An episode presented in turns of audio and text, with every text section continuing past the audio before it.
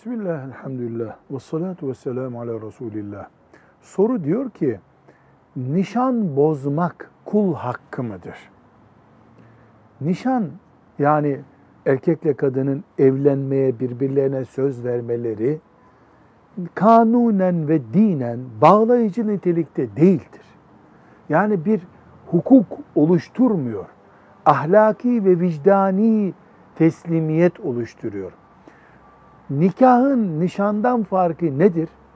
Nikahtan sonrasının artık Allah'ın ölçülerine göre veya kanun standartlarına göre ayrılığın gerçekleşebileceğinin belirlenmesidir.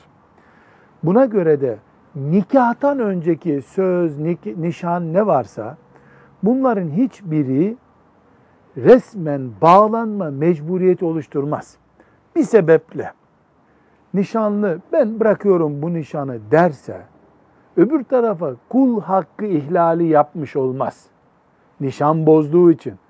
Ama nişanlılık döneminde, söz döneminde kul hakkı oluşturacak bir masraf, söz verme, etki etme, manevi kişiliğine, maddi kişiliğine zarar verme gibi bir durum varsa bunlar nişanı bozmasa da kul hakkı oluşturuyor zaten. Nişan bozmak helallik almayı gerektiren bir kul hakkı değildir. Nişan döneminde yapılan beşeri ilişkilerdeki hatalar için belki helallik gerekir. Velhamdülillahi Rabbil Alemin.